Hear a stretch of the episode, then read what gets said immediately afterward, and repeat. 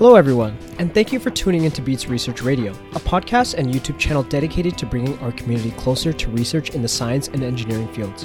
My name is Adavan, a student from the TMM program at U Ottawa, and I'll be your host on today's special podcast episode for the Science Communication TMM 4950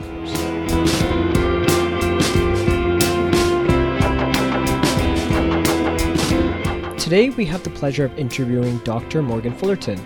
We are so happy to have you on Beats Research Radio. Thanks. It's, um, it's great to be here.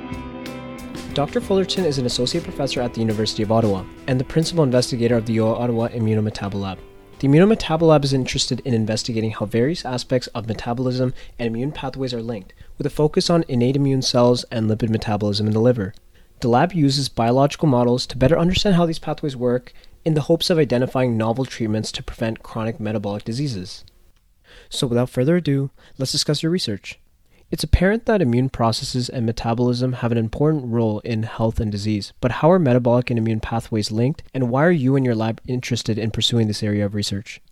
It's a great question, and I think it stems from what I like to consider the two aspects of immunometabolism. And that is the first that if you have an immune cell, which is really set out to have a very specific function right, to keep us healthy and safe to, to regenerate tissue that might be dying or to, to fight off against pathogens. So the, the function of that immune cell can be and is very driven by the metabolism of that cell. And so the metabolism of immune cell is going to dictate its function. And then the flip side of that is that almost every tissue in the body has an immune presence, whether it is an immune, an innate immune or an adaptive immune presence.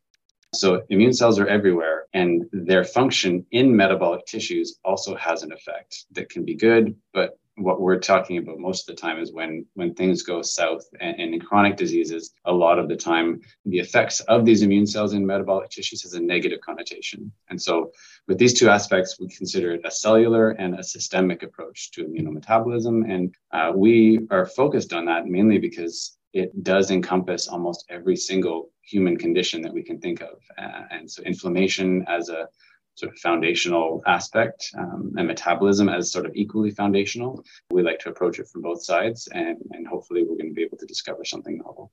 Awesome. Thanks for sharing.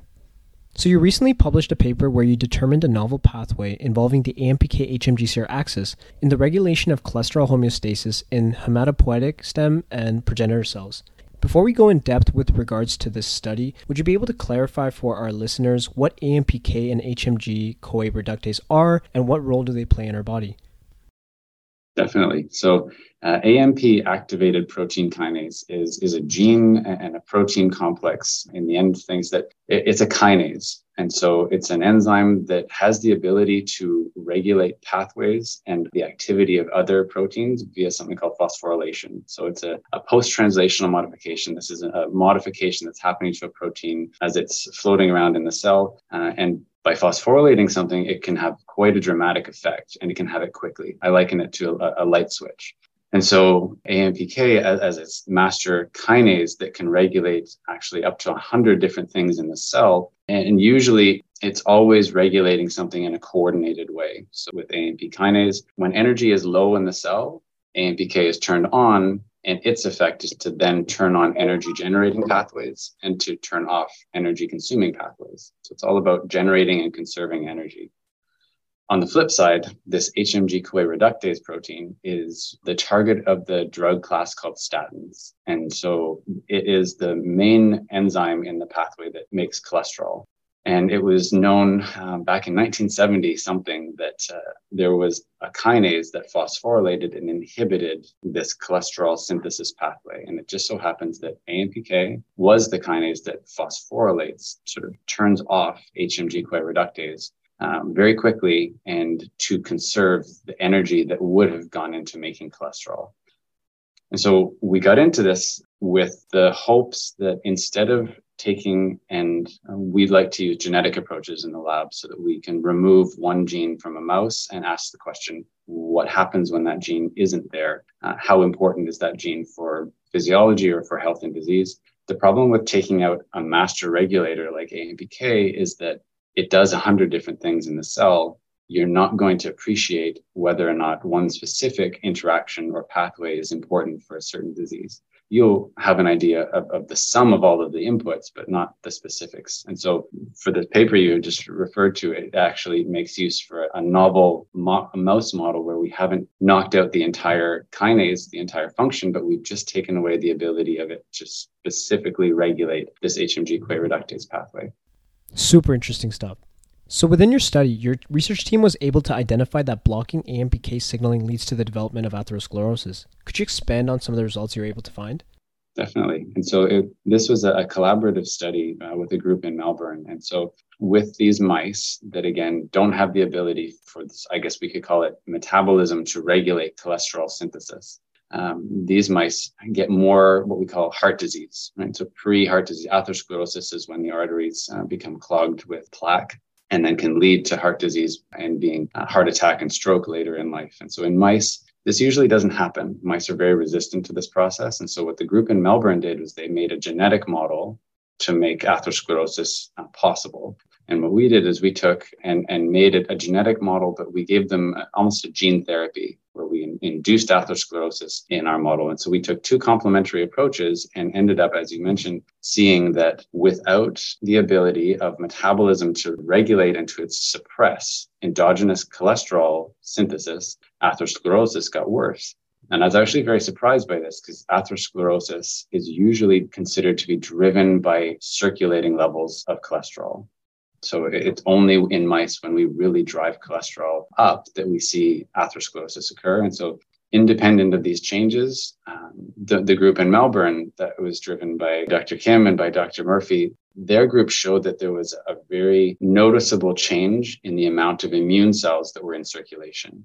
And that because there were more immune cells, these immune cells found their way to the arteries and they made the plaque bigger. And that was important to consider that their results are with this genetic model, which happened to also knock out a different protein. And we actually don't see the same mechanism. What we're seeing in terms of more atherosclerosis, what we're seeing is that there are no differences in the amount of immune cells circulating, but the immune cells that are circulating are primed differently. And when they're inside the plaque, they actually might divide and make the plaque bigger via a, a secondary or separate mechanism. And so it's kind of cool that we've come up with the same model. We've tweaked it in different ways to then be able to measure atherosclerosis. We're measuring it being differently the same way, or we're seeing the same effect, but via two different mechanisms. Amazing. Do you think there are other pathways that are regulated by AMPK that could be significant in the development of atherosclerosis? Great question. Um, yes, we believe there are. And I think in the end, it comes back to what I might have mentioned, where lots of studies, and we have run these studies as well, we have taken out the whole protein of AMPK. And we've asked the question is this protein important for atherosclerosis? Other people have done that. People have asked the question of is this protein important in certain cell types? And there's a very unsure position out there. Nobody really knows because everybody's doing it a little bit differently. And so our goal is to really take a step back. And we've actually created a few more, uh, what we're calling targeted knock in mouse models. And so instead of knocking out the whole kinase, we've taken away via making these specific changes in the DNA. So these are called point mutations that just change one amino acid, uh, not the whole protein function, uh, but it completely severs the ability of this master regulator to talk to certain levels or certain pathways. And so right now, a, lot of the focus in my lab is geared towards understanding and dissecting this metabolic input and it just so happens that we're coming at it from more of an immune context because atherosclerosis is quite uh, an immune heavy or, or it's focused a lot on the immune cells that, that infiltrate into that, into the artery. So it's going to be interesting to see uh, the results of some of these pathways, which I think a lot of the times people uh, take for granted that because they have been discovered, and that we have a lot of tools that can show that kinases can phosphorylate certain targets people then automatically assume that this happens and is important. But until the studies are conducted with that sort of rigorously and systematically test if that is the case in a mouse system, it's really still an unknown. Yeah, that makes a lot of sense. So there are many drugs on the market that target cholesterol metabolism with the idea of reducing atherosclerosis. So, what is the significance of your research, and are there any drugs in clinical trials that revolve around the regulation of AMPK in the hopes of treating atherosclerosis? That's a great question because it really brings back to clinical significance of any of the research that we're doing. And I think two aspects are important to consider. One is that there are a lot of therapies that are already on the market and that have been on the market for decades, uh, like metformin, which is a type 2 diabetic drug, uh, as well as aspirin, uh, of all things, that that are known to activate AMPK directly or, or indirectly. But um, right now, there's a, a, real push to understand the mechanism of action of some of these therapies. And certainly, AMPK, given that it regulates just a whole host of metabolic processes, is at the uh, center of some of these discussions. Uh, so, one of the things that we're interested in is understanding how or if these pathways that we're, we're studying play a role in mediating some of the already known beneficial effects of some of these therapies. But the second part of it is knowing that AMPK is a regulator of metabolism when we activate it. By and large, in terms of metabolic dysfunction, activating AMPK has a lot of beneficial effects. And so there's been a real push in the last decade to that has generated very specific AMPK activating drugs. And, and, those are currently in clinical trials, all phases to sort of see the efficacy against things like fatty liver disease. And so I think the next step would be to, to integrate those uh, when they're shown to be efficacious, then we could ask the questions of whether or not there, there is a benefit of activating AMPK uh, for the regulation of heart disease. And that concludes our interview. So thank you so much, Dr. Fullerton, for joining us today.